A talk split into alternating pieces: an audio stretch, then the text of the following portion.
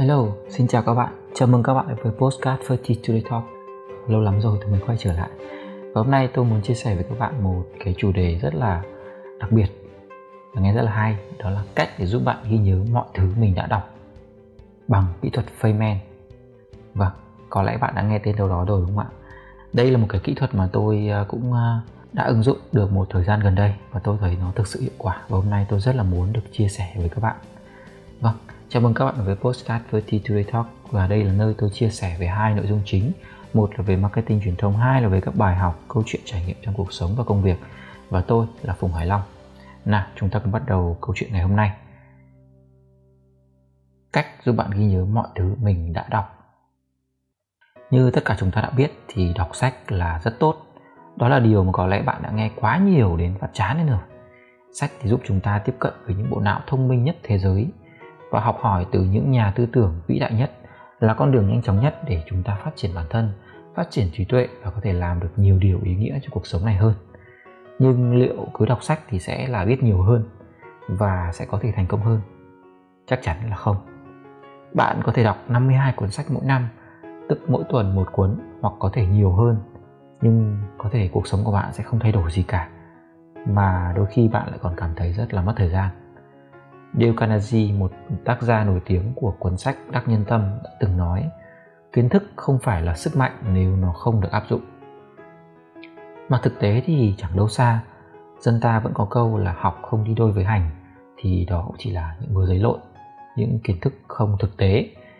Vậy thì làm thế nào để việc đọc sách trở nên hiệu quả và chúng ta không vô tình trở thành một mọt sách công nghiệp chỉ đọc để lấy số lượng để có thể khoe mẽ chúng ta có thể đọc rất nhiều, nhưng cái điều cuối cùng mà chúng ta đọng lại trong tâm trí, đôi khi đến tên của cuốn sách có khi chúng ta cũng không nhớ. Vậy thì cái việc đọc sách sẽ gồm có ba cái việc cơ bản, đúng không ạ? Thứ nhất là đọc, thứ hai là ghi nhớ, và thứ ba là ứng dụng. Với cái yêu cầu thứ nhất để bắt đầu đọc sách, đó là biết đọc, đúng không ạ? Nó rất là dễ, đúng không ạ? Ai cũng có thể làm được. Rõ ràng là cái việc mà cầm một cuốn sách lên và đọc nó, ai cũng có thể làm được và bây giờ còn rất là dễ hơn việc là các bạn, chúng ta có các cái lựa chọn về sách nói, về postcard, về youtube, chúng ta có thể nghe và chúng ta có thể xem. Thì chúng ta có rất là nhiều các cái lựa chọn để mà, gọi là, đọc một cuốn sách. Và cái bước thứ nhất là đọc, nó rất là dễ như vậy. Vậy thì đến bước thứ hai, đó là ghi nhớ. Thì đây bắt đầu mới là một bước mà chúng ta cần phải suy nghĩ. Có thật sự là chúng ta có thể nhớ tất cả những gì chúng ta đọc hay không? Hầu hết là mọi người nhầm lẫn giữa cái việc tiếp thu với việc học tập. Chúng ta nghĩ rằng là chỉ cần đọc là, hoặc là xem, hoặc là nghe là những cái thông tin mà chúng ta tiếp thu được nó sẽ là trở thành là của chúng ta, đúng không ạ? Giống như là cái việc mà ngày về chúng ta hay có một cái câu chuyện là ở gối đầu lên sách thì cái chữ nó tự bay vào đầu chẳng hạn, đúng không ạ? Giống như là những đứa trẻ vậy. Thì thực tế là rõ ràng là chúng ta càng lớn chúng ta càng nhận ra một điều là cái điều đấy nó không xảy ra trừ khi nếu bạn là một thiên tài là một thần đồng một siêu trí nhớ. Mà thực tế thì như chúng ta thấy là trong các cái chương trình về siêu trí tuệ và siêu trí nhớ thì các cái thần đồng họ cũng phải rèn luyện rất là nhiều chứ không có tự dưng họ nhớ. Không phải là họ chỉ cần uh, đọc một lần là mọi thứ nó ghi vào trong đầu họ phải rèn luyện cái trí nhớ của họ rất là nhiều. Trí nhớ là một cái thứ có thể rèn luyện được đúng không ạ? Còn về cơ bản là với những cái người thường như chúng ta ấy, thì tất cả những cái thứ mà chúng ta đọc được nó chỉ mang dạng là cái thông tin gọi là thông tin thô thôi và mối với một cái người bình thường thì chúng ta sẽ nhanh chóng quên đi những thông tin mà chúng ta tiếp nhận được. Ở cái đoạn này thì chúng ta cần tìm hiểu một chút về cái cái khái niệm uh, trí nhớ đúng không ạ? Theo thời gian thì trí nhớ sẽ gồm có ba loại là trí nhớ tức thời trí nhớ ngắn hạn và trí nhớ dài hạn. Thì trí nhớ tức thời tức là ví dụ như chúng ta nhớ một cái dãy số một cái số điện thoại ngẫu nhiên chẳng hạn thì chúng ta sẽ nhớ trong một vài giây là chỉ nhớ tức thời rồi chúng ta đọc một cái chúng ta phải nhớ ngay. Nhưng mà cũng chỉ trong một vài giây. Thứ hai đó là loại trí nhớ ngắn hạn hay người ta còn gọi là short memory ấy. thì nó hoạt động giống như là một cái bộ nhớ tạm thời, thông tin đã được xử lý một phần nào. Chúng ta có thể là nhớ một cái lượng thông tin nhỏ từ 5 cho đến 9 thông tin trong một cái khoảng thời gian là thường từ 10 cho đến 15 giây. Và đôi khi có thể là lên đến một phút. Ví dụ như là khi chúng ta đọc một cái câu trong một cuốn sách chẳng hạn, thì chúng ta sẽ nhớ cái đoạn đầu và chúng ta sẽ khi chúng ta đọc đến cái đoạn câu cuối, cái đoạn đoạn cuối của câu đấy, chúng ta sẽ có sự liên kết của cả câu. Ví dụ như câu này đi. Kênh postcard 32 talk này được hình thành với mục đích chia sẻ những sự thật trần trụi về nghề marketing. Vâng đó là một câu câu là một câu rất là dài, đúng không ạ? Kênh Postcard 30 Today Talk được hình thành với mục đích chia sẻ những sự thật trần trụi về nghề marketing. Thì khi mà chúng ta nghe hoặc chúng ta đọc được cái đoạn đầu tiên, đó là kênh Postcard 30 Today Talk, thì chúng ta sẽ nhớ cái đoạn này và chúng ta sẽ khi chúng ta đọc đến cái đoạn sau đó là được hình thành với mục đích. Đấy, chúng ta lại nhớ tiếp và chúng ta link đến đoạn trước để chia sẻ những cái sự thật trần trụi về nghề marketing. Thì khi chúng ta đọc xong cả một cái câu này thì cái trí nhớ ngắn hạn sẽ giúp chúng ta là nhớ cả cái câu đấy. Khi mà chúng ta đọc và chúng ta liên kết được ý là à thì ra đây là một kênh postcard và nó với mục đích là chia sẻ về những cái sự thật trần trụi về nghề marketing. Đúng không? thì đấy là một cái ví dụ về trí nhớ ngắn hạn. Và nó tôi nhắc lại là nó chỉ tồn tại trong khoảng 10 15 giây và tối đa là khoảng một phút đúng không? vậy thì cái loại trí nhớ thứ ba đó là trí nhớ dài hạn. Thì đấy đây là cái loại trí nhớ rất là quan trọng của chúng ta và được dùng để lưu trữ thông tin trong một thời gian rất là dài. Mặc dù là có những thông tin mà khi mà chúng ta đã được ghi dấu vào trong cái bộ cái trí nhớ dài hạn này và chúng ta có thể bị quên đi một lúc nào đó nhưng mà thực tế là nó vẫn ở trong cái, cái bộ nhớ của chúng ta và chúng ta có thể lôi nó lại khi mà chúng ta gặp đúng cái chất xúc tác thì thường người ta sẽ tranh luận có rất là nhiều các cái luồng tranh luận với nhau về việc là chúng ta có thực sự là quên hoàn toàn hay là chúng ta chỉ là khó khăn trong cái việc là truy cập vào cái bộ nhớ để mà lấy lại các cái thông tin thực sự là chúng ta cần, đúng không ạ? Thì cái bộ nhớ, cái trí nhớ dài hạn này nó lưu trữ rất là nhiều thứ.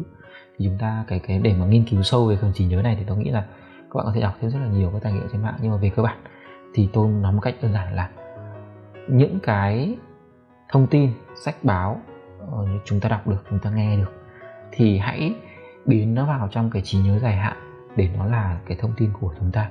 Chứ đừng nó đừng nó trở thành một cái đa số thì nó sẽ trở thành cái trí nhớ ngắn hạn là chúng ta chỉ nhớ trong một khoảng khi mà lúc chúng ta đọc và đọc hoặc là chúng ta nhớ trong một thời gian rất là ngắn thôi. Và sau đó một thời gian này chúng ta sẽ quên nó đi đúng không ạ? Thì, thì thường là chúng ta không nhớ được hết tất cả những cái nội dung của cuốn sách đấy nếu mà chúng ta đọc không không có phương pháp của chúng ta không có một cái sự chú ý để chúng ta ghi nhớ những cái kiến thức những cái cuốn sách mà chúng ta đọc. Nói chung là cái việc đọc sách nếu mà chỉ để lấy số lượng ấy, thì nó sẽ không mang lại cho chúng ta những cái hiệu quả như chúng ta mong muốn. Và có những người ờ, đưa ra một cái chỉ tiêu là mỗi một năm họ sẽ đọc được bao nhiêu cuốn sách một cái số lượng cụ thể sách rất là lớn trong mỗi năm. Và thường khi chúng ta tập trung quá nhiều vào cái số lượng thay vì là chất lượng và thay vì là để ghi nhớ để học được thì chúng ta sẽ bị quên những gì mà chúng ta đọc. Và cuối cùng thì đối với những cái người mà đọc sách mà để chỉ lấy số lượng thì họ đọc sách đôi khi chỉ để là giải trí đúng không hoặc đôi khi có thể là để khoe. Và tôi đọc rất là nhiều. Nhưng mà thực tế này để mà gọi là để, để ứng dụng nó để mà dùng nó vào trong cuộc sống thì hoặc là để làm một cái gì đó hữu ích từ những kiến thức từ sách của chúng ta thì thực sự là rất là khó. Thì chúng ta đâu, đâu có nhớ thực ra thì bản thân tôi cũng có những cái lúc như vậy là chúng ta đọc. Chúng ta bị uh, chọn một cái cách là đọc để lấy số lượng. Mình muốn đọc rất là nhiều rất là nhanh. Nhưng mà thực tế thì nó lại không hiệu quả. Đọc xong quên thì thực ra nó không thể làm gì hết. Và nếu mà cái người đọc sách mà không dừng lại để suy nghĩ thì sẽ không nhớ cũng như không áp dụng được bất cứ cái điều gì mà chúng ta học. Vậy thì câu hỏi đặt ra ở đây là làm thế nào để chúng ta có thể nhớ được mọi thứ mà chúng ta đọc? Và tôi nhấn mạnh là nhớ được mọi thứ mà chúng ta đọc. Thật là tuyệt vời đúng không ạ? Thì có một cái phương pháp, đó là phương pháp Feynman được phát sinh bởi nhà vật lý đoạt giải Nobel là Richard Feynman, sinh năm 1918 và mất năm 1988 là một chuyên gia ghi nhớ những gì mà ông đã đọc và đến tỷ phú Bill Gates đã áp dụng thành công công thức của Feynman đến mức là ông đặt tên cho Feynman là người thầy vĩ đại nhất mà tôi từng có. Nếu bạn đang tìm kiếm một cái cách để thúc đẩy cái quá trình học tập và muốn trở nên thông minh hơn thì tôi nghĩ là kỹ thuật Feynman sẽ có thể là cách rất là tốt để bạn có thể học được rất nhiều thứ. Và đây cũng là phương pháp mà tôi đang ứng dụng và rèn luyện để áp dụng nó vào trong cái việc đọc và học tập của tôi mỗi ngày. Và rất là vui hôm nay tôi được chia sẻ với các bạn cái kỹ thuật Feynman này là một phương pháp mà giúp chúng ta ghi nhớ những gì đã học bằng cách là sử dụng các khái niệm liên kết và xây dựng nghe phức tạp đúng không ạ thì hiểu một cách ờ, ngắn gọn thì đây là một cái công cụ, một cái cách để chúng ta ghi nhớ những cái gì mà chúng ta đọc bằng cách là giải thích nó bằng ngôn ngữ đơn giản và dễ hiểu. Đúng không ạ? Cái từ khóa đây là ghi nhớ bằng ngôn ngữ đơn giản và dễ hiểu của chính chúng ta của mỗi chúng ta. À, cái kỹ thuật Feynman này không chỉ là một công thức rất là tốt để chúng ta học mà còn là cái cánh cửa để dẫn đến một cái suy nghĩ khác cho phép chúng ta chia nhỏ các ý tưởng và định nghĩa lại chúng. Đúng không ạ? Khi chúng ta đọc được những cái định nghĩa những cái ý tưởng của người khác thì chúng ta dùng cái phương pháp này, chúng ta phân tích nó và chúng ta biến nó thành của chúng ta, đúng không? vậy thì bốn bước mà chúng ta cần thực hiện. Về cơ bản thì kỹ thuật Feynman gồm có bốn bước sau. Thứ nhất là xác định chủ đề. Thứ hai là giải thích nội dung. Thứ ba là xác định lỗ hổng kiến thức của bạn. Và thứ tư là đơn giản hóa giải thích của bạn. Nghe thì hơi khó hiểu, đúng không? Nào, hãy bình tĩnh. Tôi sẽ giải thích cho bạn hiểu ngay sau đây. Và đây là cách mà nó được áp dụng để chúng ta có thể nhớ bất cứ cái thứ gì mà chúng ta đọc. Đầu tiên bước đầu tiên khi đọc sách đó là rõ ràng đó, chúng ta hãy chọn một cái cuốn sách mà chúng ta muốn ghi nhớ. Muốn nhớ thì chúng ta phải chọn một cuốn sách nó xứng đáng nó thực sự là nó hữu ích cho chúng ta. Đó. thì khi mà chúng ta đọc một cái cuốn sách mà chúng ta muốn ghi nhớ thì chúng ta hãy kèm theo một cái cuốn sổ notes hoặc là một cái ứng dụng một cái app notes để chúng ta uh, ghi lại các cái thông tin mà chúng ta cần lưu ý trong khi mà trong cái quá trình mà chúng ta đọc cuốn sách đấy. Thì chúng ta sẽ ghi lại tên của cuốn sách này. Và trong cái quá trình mà chúng ta đọc thì với từng chương hoặc là bất cứ cái đoạn nào mà có những cái câu nói hoặc là những cái phần nó ý nghĩa bạn cảm thấy ý nghĩa thì hãy đánh dấu nó lại hãy đọc thật kỹ nó. Ở đây chúng ta áp dụng một cái phương pháp là kiểu cái phần này là chúng ta đọc rất là sâu. Khi mà có thể là bạn sẽ đọc lướt cái cuốn sách đấy một lần để mà xác định xem là nội dung của cuốn sách này nó có thật sự là phù hợp và hữu ích cho bạn trong cái giai đoạn này hay không. Tuy nhiên là sau cái bước, cái đoạn đọc lướt đấy thì chúng ta hãy đọc lại lần thứ hai và đây là cái đoạn mà chúng ta sẽ đọc sâu thì chúng ta sẽ dùng một cái cuốn sổ nốt tôi nhắc lại là có một cái cuốn sổ nốt, hoặc là một cái ứng dụng để nốt lại các cái ý. Chúng ta sẽ viết lại hoặc là gõ lại các cái ý mà chúng ta cho là hay ở trong cuốn sách. Đó. và cái điều hãy nhớ ở đây là không phải là chúng ta sao chép, chúng ta viết copy là y nguyên những cái ý mà chúng ta thấy hay mà chúng ta muốn lưu lại mà cái điều quan trọng là chúng ta phải phải tự chúng ta nhớ lại và dùng cái ngôn ngữ của chính chúng ta để diễn đạt lại cái ý theo cái ý hiểu của chúng ta về cái ý về cái cái cái đoạn văn mà chúng ta muốn lưu trữ Đó, tôi nhắc lại đây là thay vì là chúng ta chúng ta sẽ không phải là cái việc là chúng ta nhìn cái, cái đoạn văn ở trong cuốn sách để chúng ta chép lại ý nguyên hay là chúng ta copy lại ý nguyên mà đây là chúng ta sẽ phải không nhìn vào sách nữa và chúng ta hãy hồi tưởng lại chúng ta nhớ lại là cái đoạn đấy là tác giả viết về câu chuyện A, câu chuyện B, câu chuyện C với cái thông điệp nó là như thế này và chúng ta sẽ viết nó lại với cái lối dùng văn của chúng ta với cái ngôn ngữ của chúng ta trên cái cuốn sổ đấy đó. đấy là một cách mà chúng ta recall chúng ta gợi nhớ và bắt cái bộ não của chúng ta phải làm việc đúng không? chúng ta phải phải tạo ra một cái trải nghiệm là khiến cho bộ não phải làm việc là không chỉ đơn giản là, là thụ động là đọc một cách thụ động ở đây là phải phải nhớ lại phải nhớ lại bắt nó phải nhớ lại những cái gì mà nó đã đọc và cái điều quan trọng là phải diễn đạt lại bằng chính cái ngôn ngữ của chúng ta chúng ta và chúng ta phải dùng tay hoặc là gõ chúng ta ghi chép lại đúng cái cái phần đó theo ý của chúng ta đó. nghe thì thực sự nó nó có thể là khi tôi nói thì có thể các bạn cảm thấy nó mất thời gian nhưng thực tế là khi mà các bạn đọc sách ấy, và đọc sâu ấy thì cái việc này nó cũng không quá mất thời gian mà cái, cái lợi ích của nó mang lại rất là lớn là chúng ta sẽ rất là nhớ những cái đoạn mà chúng ta đã nốt lại và chúng ta đã gọi là wording chúng ta đã viết lại theo cái ngôn ngữ của chúng ta theo cách hiểu của chúng ta. Đó. Và cái, tôi nhắc lại là cái điểm mấu chốt khi chúng ta viết lại là hãy sử dụng những cái ngôn ngữ mà nó đơn giản nhất và nó thân thuộc nhất nó là của chúng ta. Đó là ngôn ngữ của chính bạn. Thông thường thì chúng ta có thể là có những cái thuật ngữ nó phức tạp những cái từ nó nó mang ý nghĩa nó chuyên môn quá thì thực sự là không nên dùng những cái từ đấy mà chúng ta hãy tìm cách là giải thích nó một cách dễ hiểu nhất đó, tôi có một cái ví dụ như này. Ví dụ như là khi đọc về marketing một cái từ marketing. Marketing là gì? Thì chúng ta có thể thấy rất là rất là nhiều các cái định nghĩa. Thì ở đây tôi có đưa ra một cái định nghĩa của ông Philip Kotler một cái giáo sư marketing nổi tiếng thế giới được coi là cha đẻ của marketing hiện đại. Thì ông có định nghĩa rằng marketing là khoa học và nghệ thuật khám phá sáng tạo và cung cấp giá trị nhằm thỏa mãn nhu cầu của thị trường mục tiêu với lợi nhuận. Và marketing xác định nhu cầu và mong muốn chưa được đáp ứng đọc một cái định nghĩa rất là dài về marketing mình cảm thấy rất là bối rối rất là nhiều từ. Vậy thì tôi cái cách mà tôi khi đọc cái cái đoạn cái định nghĩa này tôi sẽ biên dịch lại theo cái ngôn ngữ của cái ngôn ngữ của tôi như thế này. Marketing là tìm ra nhu cầu chưa được đáp ứng và cung cấp giải pháp thỏa mãn nhu cầu đó để thu lợi nhuận.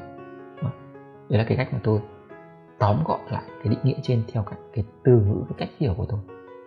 Đó, các bạn thấy có sự khác biệt giữa hai đoạn văn không có thể các bạn nhìn trên màn hình có thể thấy đúng không? ạ? có một cái sự so sánh là đó, giữa cái định nghĩa ban đầu của ông Philip Kotler và cái cách mà tôi định nghĩa lại wording lại theo cái ngôn ngữ của tôi. Đó, thì tôi có thể nhớ được. Tất nhiên có thể bạn có một cái cách định nghĩa khác nhưng đây là một cái ví dụ là tôi viết lại theo ý hiểu của tôi nó sẽ dễ hiểu hơn với bản thân tôi. Bạn có thể có một cách khác bạn hãy thử viết lại xem. Hãy tự đọc cái định nghĩa trên mà bạn thử viết lại theo cái ý hiểu của bạn xem. Có thể bạn lại sẽ là một phương án à một cái câu khác mà nó nó dễ hiểu hơn câu của tôi chẳng hạn đúng không ạ? Vâng và cái phần, cái cái dạng bước thứ hai là chúng ta hãy giả vờ là chúng ta cần phải giải thích cái nội dung đấy cho một cái đứa trẻ ở 12 tuổi. Thì điều này nghe có vẻ đơn giản nhưng mà thực sự là nó không hề đơn giản. Trên thực tế thì cái việc giải thích một cái khái niệm càng đơn giản, càng đòi hỏi cái sự hiểu biết sâu sắc. Chúng ta phải rất là hiểu cái điều đó thì chúng ta mới có thể giải thích nó một cách đơn giản cho một cái đứa trẻ 12 tuổi nó hiểu. Bởi vì là khi bạn giải thích một cái ý tưởng từ đầu đến cuối cho một đứa trẻ 12 tuổi thì bạn phải buộc mình là phải đơn giản hóa các cái mối liên kết. Dùng các cái từ nó cực kỳ là gần gũi cực kỳ là đơn giản. Thì ở đây tiếp tục cái ví dụ về cái việc là giải thích marketing là gì. Cho một đứa trẻ 12 tuổi thì nó sẽ như thế nào? Thì nếu mà đọc cái định nghĩa ở trên của ông Kotler thì chắc cái đứa trẻ nó, nó đi ngủ luôn. Thì có thể đây là cái cách mà tôi sẽ giải thích. Đó là marketing từ chúng ta như chúng ta thấy đó là marketing là cái từ được tạo nên từ từ market tức là cái chợ là nơi mà người ta buôn bán qua lại. Đúng không ạ? Và cái đuôi in tức là uh, thể hiện là mọi thứ đang diễn ra cái hành động mua bán trao đổi nó đang diễn ra liên tục. Uh, vậy thì marketing đó là một cái quá trình liên tục mà từ tìm việc là xem là nên mang gì ra chợ bán cho đến cái việc là làm thế nào để bán được hàng ở chợ. Uh, đoạn này vẫn hơi phức tạp đúng không? Để lại ví dụ cụ thể hơn đi. Uh, đầu tiên là chúng ta đã ra chợ đi. Chúng ta thấy là ở cái cái chợ này là đang thiếu một cái cửa hàng bán thịt bò đúng không ạ? Chúng ta khi chúng ta nghiên cứu thị trường chúng ta thấy là à, cái, ở đây có cái nhu cầu là mua thịt bò nhưng mà lại đang không có cửa hàng bán thịt bò hoặc là cái cửa hàng bán thịt bò hiện tại nó lại đang chưa tốt. Nó chưa đáp ứng được hết cái nhu cầu của người dân ở địa phương ở cái khu vực này. Đó, tức là chúng ta nghiên cứu thị trường chúng ta quan sát chúng ta hỏi han chúng ta thấy là à có một cái uh, nhu cầu là bán à, mua thịt bò nhưng mà chưa được đáp ứng. Đó, đó thì chúng ta thì chúng ta bắt đầu mới vạch ra một cái bản là vậy thì chúng ta sẽ bán thịt bò đó vậy thì để bán cái thịt bò ở cái chợ này chúng ta phải chuẩn bị những cái gì thì chúng đầu tiên chúng ta phải tìm được cái nguồn hàng chúng ta xác định là chúng ta bán thịt bò loại gì kiểu gì đúng không ạ rồi chúng ta chuẩn bị quầy hàng ra sao cái sạp cái quầy như thế nào rồi chỗ cách chúng ta treo các cái biển bảng như thế nào rồi cách chúng ta sắp xếp đóng gói các cái sản phẩm của chúng ta ra làm sao chúng ta bán thịt bò chúng ta bán kèm cái gì hay không đó thì chúng ta chuẩn bị rồi đến khi mà chúng ta chính thức chúng ta ra quầy, cái quầy đấy thì chúng ta sẽ chào mời người mua như thế nào. Rồi kể cả cái việc là chúng ta chăm sóc làm sao để người ta, sau khi người ta ăn thịt bò xong người ta lại quay, hôm sau người ta quay lại người ta mua hoặc là người ta giới thiệu người nhà người ta ra mua tiếp. Đó. thì cái câu chuyện một cái quầy bán thịt bò nó sẽ tiếp diễn nó sẽ xảy ra từ cái việc là nghiên cứu thị trường, xem cái chợ đấy cần như thế nào và chúng ta chuẩn bị tất cả mọi thứ và đến khi chúng ta mang ra bán, chúng ta làm thế nào để chúng ta chào hàng thì cái việc marketing, nhắc lại là cái từ marketing, nó là một cái quá trình xuyên suốt như vậy từ đầu cho đến cuối. Tất cả các hoạt động trong việc là kinh doanh, buôn bán là đều có cái phần của marketing ở trong đấy. Đó. Thì thì đấy là một cái mà ờ, ví dụ cho một cái bạn là có thể hiểu là à thì marketing nó là nó là một cái quá trình liên tục. Từ việc là nghiên cứu thị trường, là xem là bán được cái gì ở cái chợ này, rồi việc là làm sản phẩm, chúng ta cụ thể là chúng ta sẽ bán cái gì? Hình dáng ra làm sao? Bao bì như thế nào? Giá cả ra làm sao? Rồi về địa điểm, chúng ta chuẩn bị cái quầy, cái sạp, cái bảng biển ở cửa hàng như thế nào? Rồi các cái chương trình mà chúng ta ưu đãi khi chúng ta khai trương ra làm sao? Rồi cái cách mà chúng ta chào mời mọi người đến với mua sản phẩm của chúng ta như thế nào? Rồi kiểu những cái hậu mãi, các cái khuyến mãi dành cho làm sao để thu khách hàng người ta mua lại sản phẩm của chúng ta người ta mua nhiều hơn và người ta giới thiệu cho bạn bè của người ta của chúng ta. Thì đấy là những cái mà rất là cơ bản về marketing mà một người không biết gì về marketing có thể hiểu được là à, họ sẽ ngay lập tức có một cái sự liên tưởng là à thì đấy là cái bà bán thịt đấy là cũng đang làm một cái có một cái phần là làm marketing đấy. Bà ấy đang mời chào khách cũng là một câu chuyện marketing đúng không? Bà đưa một cái biển quảng cáo một cái biển bảng hiệu ờ, hôm nay giá thịt giá giảm ta hay là mua một tặng một chẳng hạn thì đấy là marketing nhá một phần của marketing nhá nó có rất là nhiều những cái câu chuyện như vậy của marketing nó rất, rất là gần gũi với cuộc sống. Thực tế là marketing nó rất gần gũi với cuộc sống. Nó không phải là một cái gì cao siêu cả. Nó xuất phát từ cuộc sống và nó hoàn toàn là một phần của cuộc sống các bạn ạ. Đó. Thì là ví dụ mà chúng ta quay lại cái câu chuyện ngày hôm nay là về về về ghi nhớ. Thì đấy là cái bước cái bước thứ hai phần thứ hai đó là chúng ta hãy thử giải thích cái nội dung mà chúng ta muốn ghi nhớ cho một cái đứa trẻ 12 tuổi làm thế nào để cho nó hiểu được. Hãy hãy thử xem. Đấy là một cái phương pháp rất là hay để chúng ta vận dụng cái trí não và tạo ra sự liên tưởng cũng như dùng những cái ngôn ngữ đơn giản để mà chúng ta giải thích vấn đề. Cái bước thứ ba đó là xác định lỗ hổng kiến thức của bạn và đọc lại. Thường là khi chúng ta đọc thì kiểu gì cũng sẽ có những cái chỗ mà chúng ta hiểu rất là rõ, đúng không ạ? Còn có những cái chỗ mà chúng ta cảm thấy hơi lần cấn hơi khó hiểu. Kiểu đọc một vài lượt vẫn vẫn kiểu chỗ này làm sao ý tác giả thế nào? Nó sẽ có những rất là nhiều những cái câu hỏi mà chúng ta ờ, không thể liên kết được cái ý của tác giả với những cái hiểu, hiểu biết hiện tại của chúng ta. Thì đây chính là những cái gọi là cái lỗ hổng kiến thức đúng không ạ? Đó là những cái đoạn văn những cái ờ, định nghĩa những cái ý tưởng mà chúng ta sẽ cảm thấy khó khăn trong cái việc là dùng các cái từ ngữ hoặc là khi liên kết nó với cái cách hiểu của chúng ta các cái ý, ý tưởng về ý tưởng của tác giả về cách hiểu của chúng ta đó. thì đây là cái mà chúng ta phải xác định được là lỗ hổng kiến thức và khi mà chúng ta bị mắc kẹt bởi những cái đoạn nội dung khó hiểu này mà chúng ta nhận ra là nó thực sự là cần phải hiểu thì chúng ta sẽ phải đọc lại nó đọc đi đọc lại đọc rất nhiều lần cho đến khi mà chúng ta có thể giải thích nó bằng cái ngôn ngữ đơn giản của chúng ta thì đây chính là cái đoạn mà chúng ta lấp lỗ hổng kiến thức nó là một cái bước rất là cần thiết để mà chúng ta có thể thực sự nhớ được những cái gì mà chúng ta đọc tại vì nếu mà chúng ta bỏ qua cái bước này chúng ta sẽ bị một cái gọi là ảo tưởng sức mạnh ảo tưởng về kiến thức mà chúng ta đọc được và ảo tưởng là chúng ta đã đọc xong cái cuốn sách này và chúng ta nghĩ là chúng ta đọc xong rồi chúng ta đã hiểu hết cuốn sách đấy nhưng thực tế là không phải đúng không ạ nhưng cái kiến thức trong sách đấy nó hoàn toàn là không phải là vào đầu chúng ta như chúng ta nghĩ tại vì chúng ta đâu có hiểu. Chúng ta chỉ đọc lướt qua chúng ta chỉ mới gọi là uh, đọc về mặt chữ đọc về mặt từ ngữ. Nhưng mà hoàn toàn chúng ta chưa hiểu ý nghĩa của những cái nội dung mà cái tác giả người ta muốn truyền tải thì thì đấy hoàn toàn là chúng ta chưa thực sự được coi là đọc đã chưa thực sự coi là đã đọc cuốn sách đó. đó.